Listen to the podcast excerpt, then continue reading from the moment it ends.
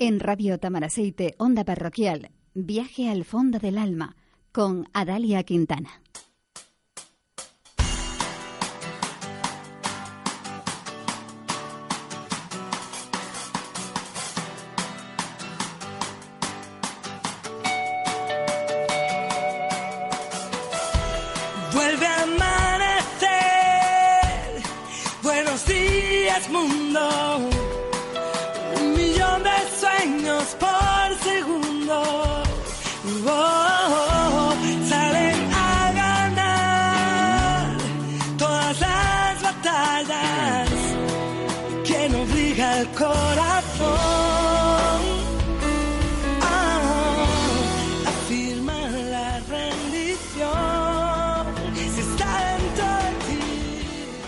Tal amigos? Aquí estamos de nuevo y continuamos con el libro de Sean Kim, Amar y ser amados. Este filósofo, teólogo y escritor norteamericano del que recomendamos, por supuesto. Todos sus libros son bastante interesantes.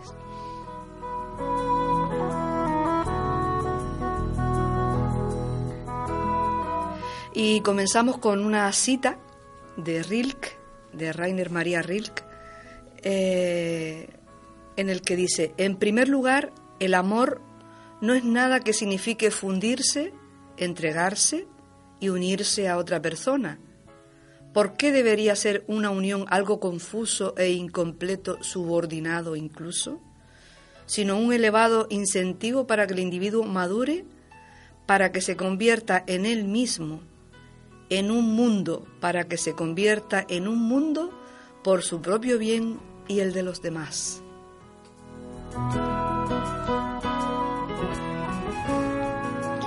Y dado que el capítulo de hoy va sobre el amor a uno mismo, la comunión solitaria, aquí va otra cita también de Thomas Wolfe que dice lo siguiente, soledad para siempre y polvo de nuevo, sombrío hermano y severo amigo, rostro inmortal de oscuridad y de noche, con quien he pasado la mitad de mi vida y con quien permaneceré hasta mi muerte. ¿Qué tengo que temer mientras estés conmigo?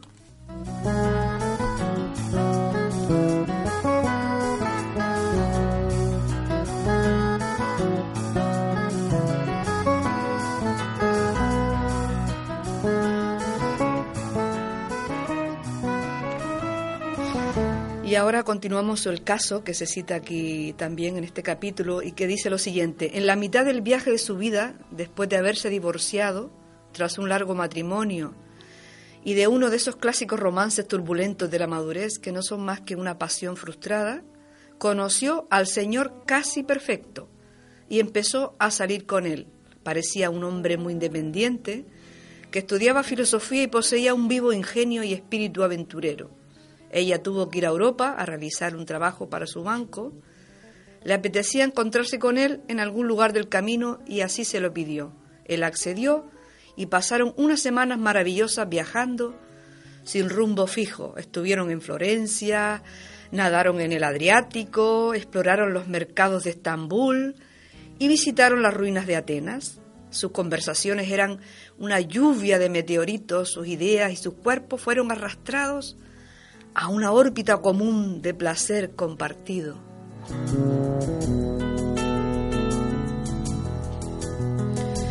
Cuando regresaron a Estados Unidos, durante varios meses vivieron su romance viajando diariamente para encontrarse en un punto intermedio entre sus respectivas ciudades.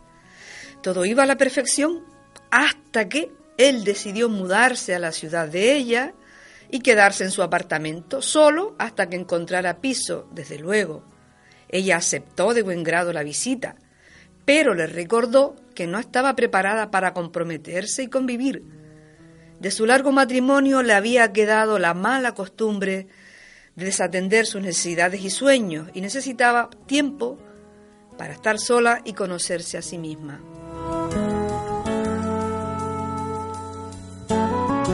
Él solo deseaba estar con ella, unirse a ella, casarse con ella y que ambos fueran uno. Para consternación de ella, él se instaló en el apartamento y se adaptó perfectamente a su vida. Cuando ella quedaba con sus amigos para tomar un café, él la acompañaba. ¿Y por qué no? Puesto que no tenía amigos en la ciudad. Cuando los hijos de ella venían a visitarla, él se unía a las actividades familiares. ¿Y por qué no? Ya que no se había casado y no tenía hijos, cuando ella trabajaba en su escritorio, él se sentaba tranquilamente en la sala y leía. ¿Y por qué no? Si estaba sin empleo. Cuanto más tiempo pasaban juntos, más le pedía a él que estuviera de acuerdo con sus opiniones sobre los amigos y familiares de ella y sus elaboradas explicaciones de la dinámica de su relación.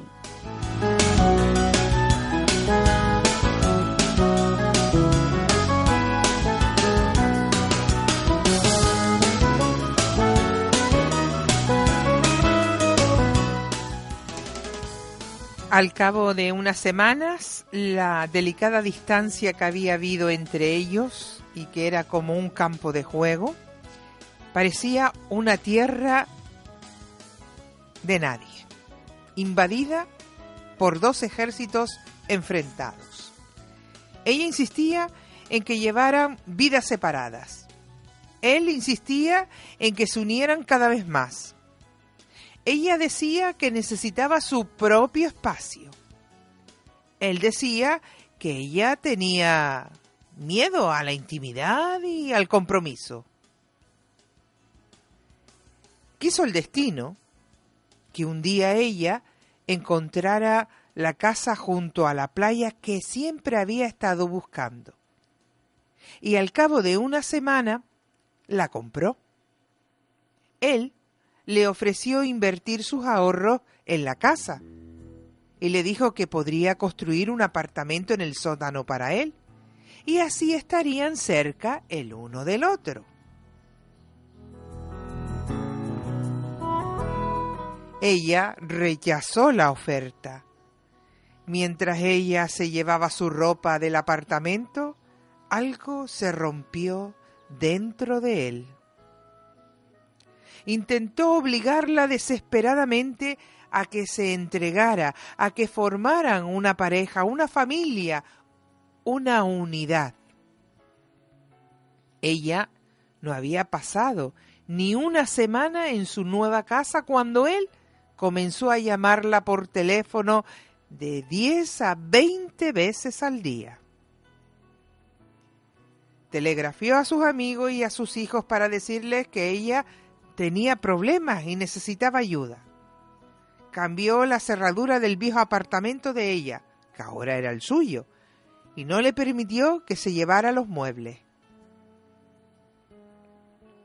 Una noche, él la llamó por teléfono repetidas veces entre la una y las cuatro de la madrugada, amenazándola amenazándola con suicidarse si no volvía. Ella entonces se dio cuenta de que para preservar su salud y la inviolabilidad de su vida, debía terminar con esa relación.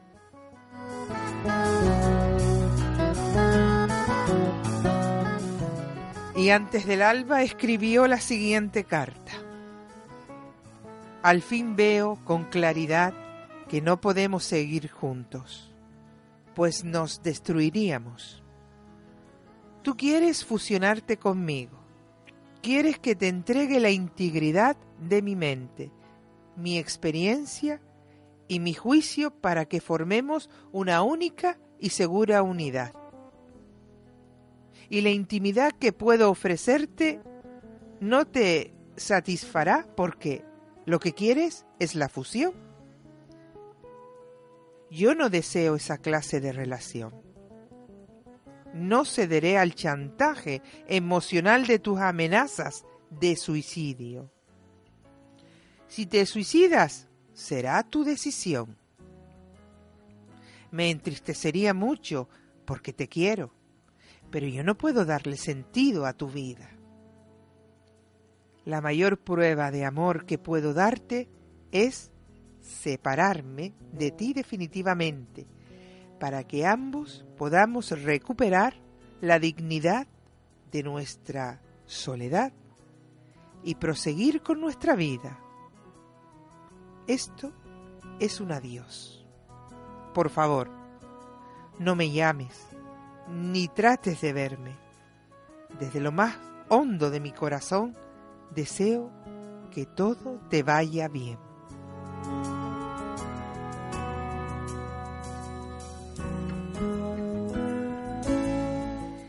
La noche siguiente desconectó el teléfono, puso su música favorita, se vistió con un traje elegante, preparó la mesa con el mejor mantel, dispuso flores y velas y se sentó a cenar en la solitaria y lujosa compañía de sí misma.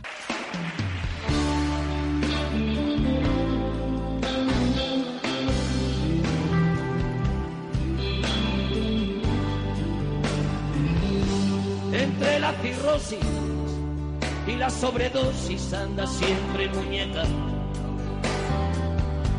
con tu sucia camisa y en lugar de sonrisa una especie de mueca. ¿Cómo no imaginarte? ¿Cómo no recordarte? Hace apenas dos años, cuando eras la princesa de la boca de fresa, cuando tenías aún esa forma de daño. Por eso ahora es demasiado tarde, princesa. Búscate otro perro que te ladre, princesa. Maldito sea el gurú que levantó entre tú y yo ese silencio oscuro. Que ya solo sales para decirme vale, déjame 20 duros. Ya no te tengo miedo, nena, pero no puedo seguirte en tu viaje. ¿Cuántas veces hubiera dado la vida entera porque tú me pidieras llevarte el equipaje? Y ahora es demasiado tarde, princesa. Búscate otro perro que te ladre, princesa. Eso va.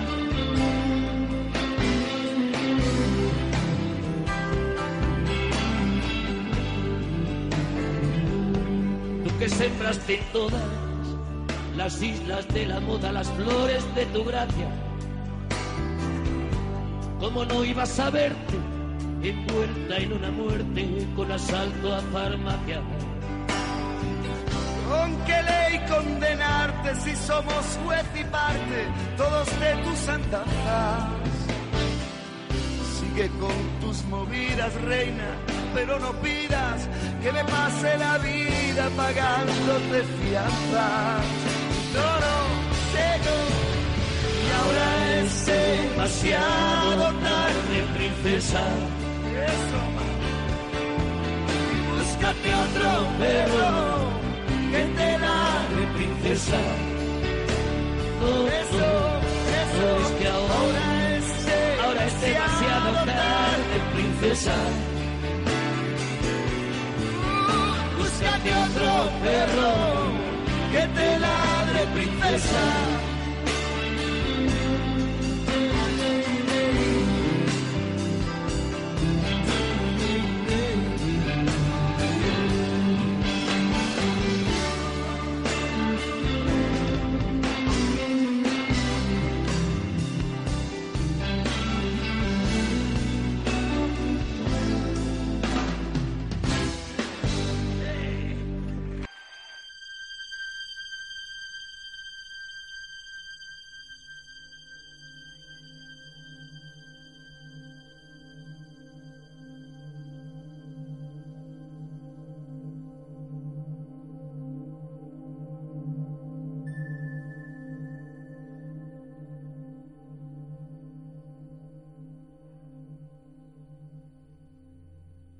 A lo largo de la vida, el sueño imposible de la fusión está siempre presente en nuestras relaciones íntimas.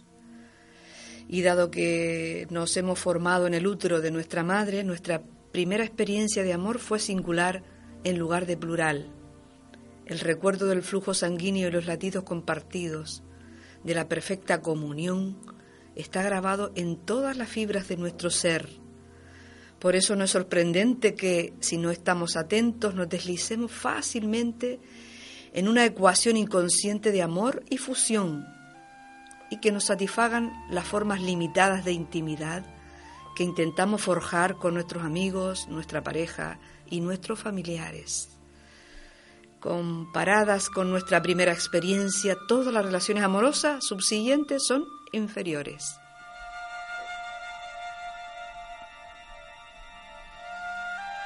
Es muy probable que tú que nos escuchas niegues este deseo, porque la mayoría de las personas lo niegan.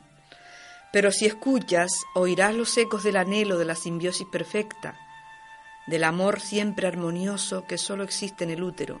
El otro día un amigo que está preocupado por la posible ruptura de su matrimonio me dijo, tengo un gran deseo. Antes de morir, me gustaría tener una relación con una mujer a la que le pudiera explicar todo sobre mí y que ella lo aceptara todo, que no hubiera obstáculos ni fronteras entre nosotros. Una comunicación completa, absoluta y total, donde hubiera comprensión y aceptación. Y responde el autor, vaya, ¿quieres que te mimen y te asfixien totalmente?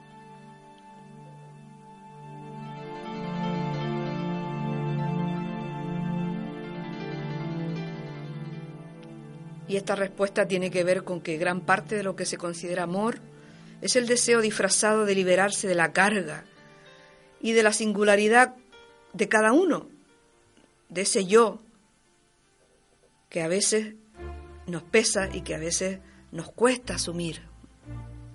En la fantasía de la fusión total de dos seres que se convierten en uno, ambos retroceden al útero y remedan el y recuerdan ese deseo místico de desaparecer en el seguro abrazo de Dios.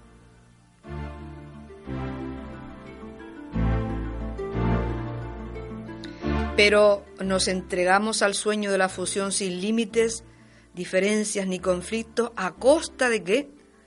Pues de destruir el movimiento continuo entre soledad y comunión que reside en el núcleo del amor. El amor es contraproducente cuando abandona la atención entre el cultivo del yo y la adoración del otro.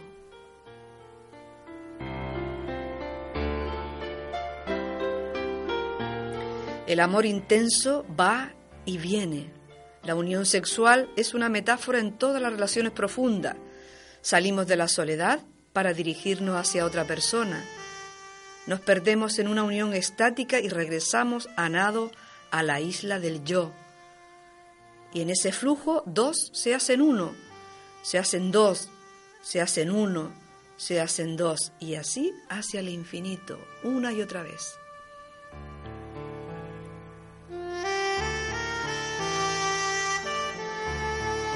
Pero recuerda que el amor es una comunión solitaria, un estar solos juntos, Prospera en el punto medio entre los extremos de la fusión y el aislamiento.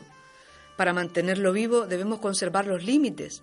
Buenos cercados hacen buenos vecinos.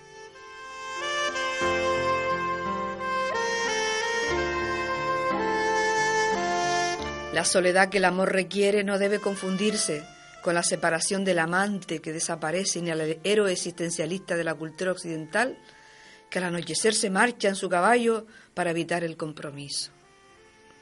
Tampoco es el aislamiento autoimpuesto de quien se siente feo y herido y demasiado tímido para arriesgarse a una unión profunda.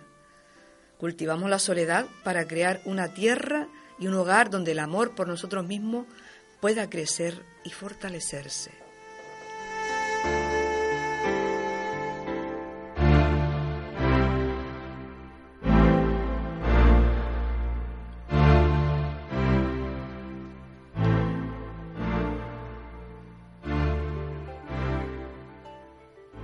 la dulce carga de la soledad.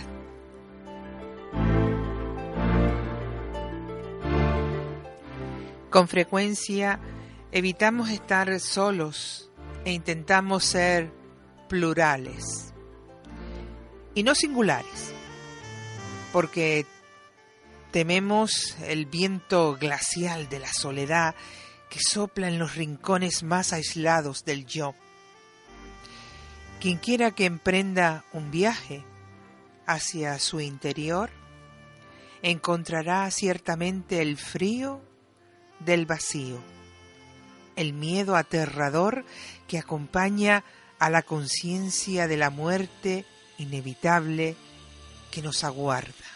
Dado que todos estamos solos ante la muerte y que tenemos nuestro abandono final, la soledad acecha nuestros pasos como un monstruo en una película. Está siempre entre bastidores, esperando a entrar en escena. Cuando la acción se vuelve más lenta, entra sigilosamente. Suele llegar en momentos de indefensión. En el crepúsculo, antes de que nuestro cuerpo se haya adaptado al ritmo más lento de la noche.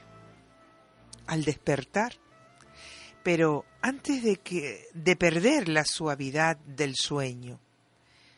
En el silencio repentino que en medio de una charla, en una fiesta o en una reunión, nos devuelve a nosotros mismos. Cuando llega, generalmente huimos.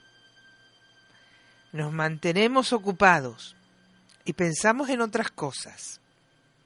Nuestra adicción al amor es en gran medida el esfuerzo por hallar un antídoto a este auténtico temor a la soledad ontológica.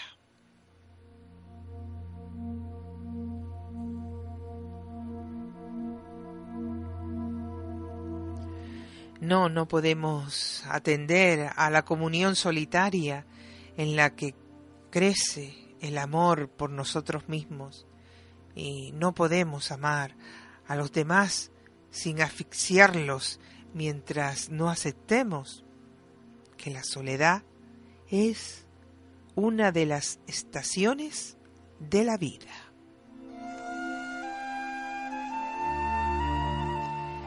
En el amor, lo que posibilita el tocarse en oposición al agarrarse es el conocimiento de que la soledad va incluida en el lote.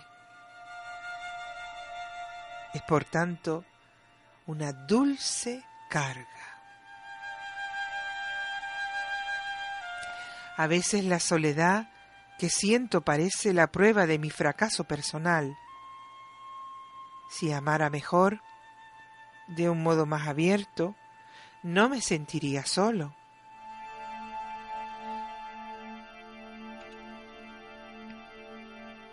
Pero profundizo más y veo que la soledad es el precio, ese precio que hay que pagar por la conciencia de uno mismo y la creatividad. Debo regresar una y otra vez a mi santuario para escuchar esas vocecitas silenciosas, demasiado bajas para que las escuche otra persona, y prestar atención a los deseos sagrados y profanos y a los escrúpulos que se agitan bajo la superficie de mi ser. Solo, solo entonces el rostro de la soledad se transforma y la reconozco, la reconozco como la compañera del amor.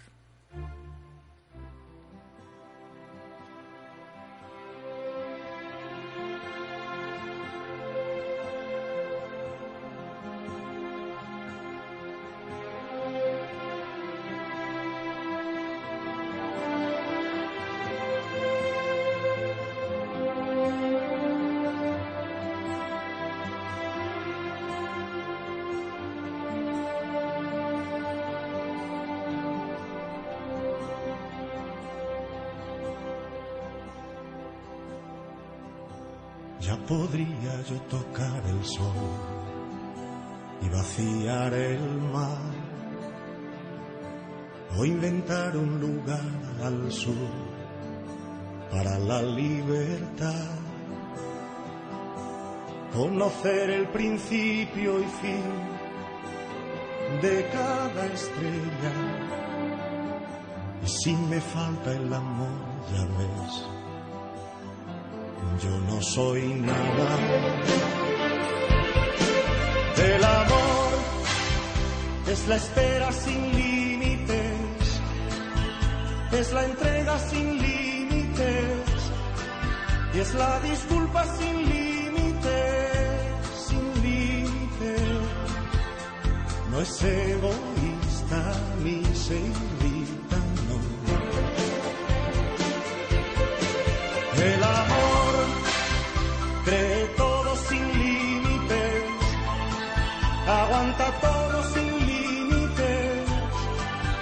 generoso sin límites, sin límites. No tiene envidia ni sabe contar. No pide nada.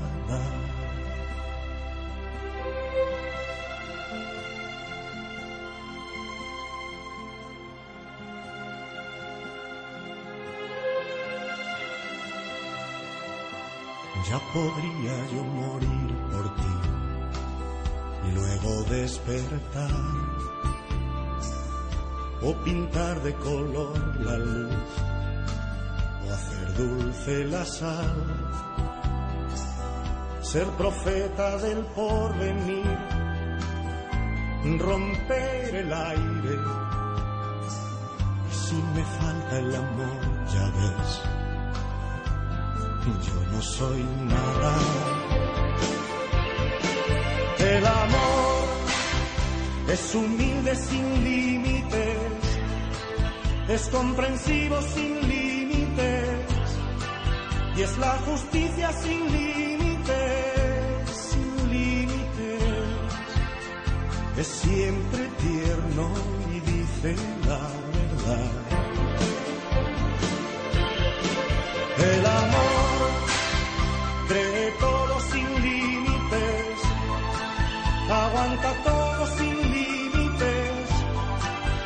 generoso sin límites, sin límites. No tiene envidia ni sabe contar. No pide nada. El amor es la espera sin límites, es la entrega sin límites y es la disculpa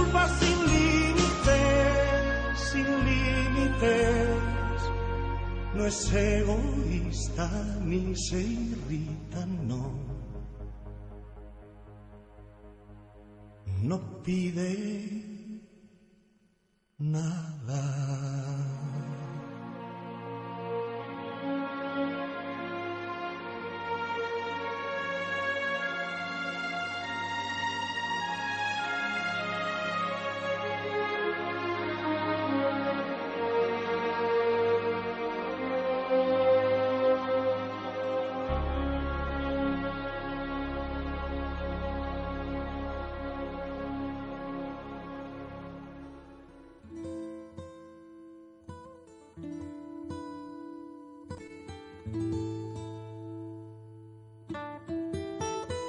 El corazón es una cámara de eco y la regla de oro es haz a los demás lo que te gustaría que te hicieran a ti. Pero debes equilibrarla con la regla de plata que dice hazte a ti mismo lo que te gustaría que te hicieran los demás. Sé tan atento y compasivo contigo mismo como lo eres con tu prójimo. Aprende a cuidarte, estimularte y sostenerte por ti mismo. Descubre en tu interior al amante que tiene el poder de complacerte.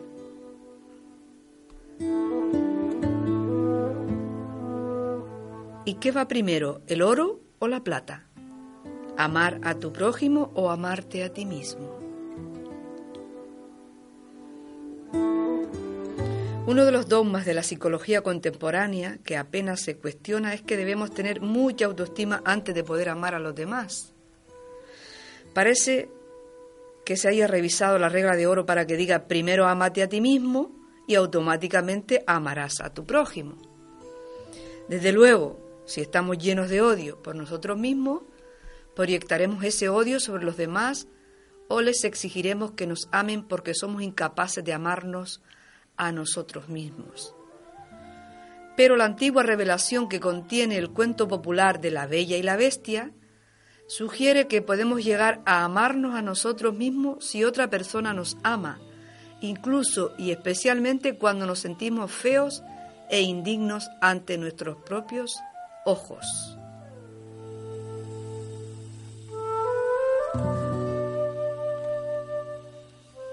Por fortuna el amor no es el juego del Monopoly, en el que debemos comenzar en la salida e ir avanzando metódicamente en una sola dirección o se nos enviaría directamente a la cárcel. No hay un lugar preciso ni adecuado para comenzar el viaje que nos llevará más allá de la fortaleza del ego.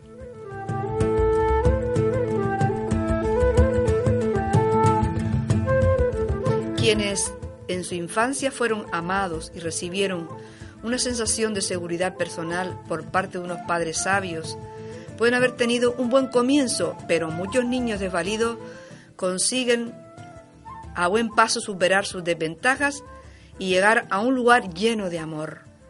Debemos ser prudentes al considerar que la psicología o cualquier otra ciencia social puede decirnos cuál será con seguridad la vencedora de la carrera entre la tortuga y la liebre. El amor es una salvaje e imprevisible energía cuántica que se expande en todas direcciones y desafía todas las leyes de la casualidad lineal. Porque a veces amamos por lo que falta y a veces por la plenitud. Unas veces la generosidad de los demás llena nuestro vacío de autoestima y otras, un exuberante amor por uno mismo se desborda y abraza a otras personas.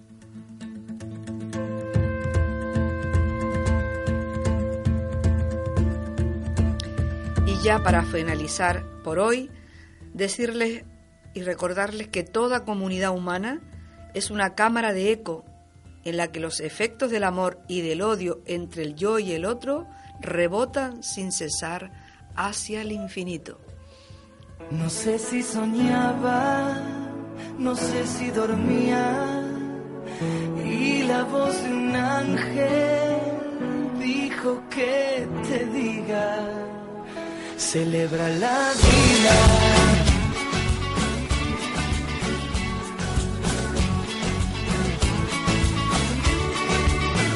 Piensa libremente, ayuda a la gente y por lo que quieras lucha y sé paciente.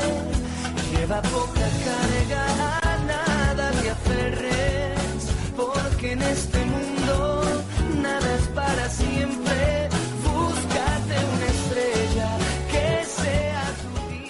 Y hasta aquí nuestro espacio por hoy. Seguimos celebrando la vida, seguimos celebrando el amor.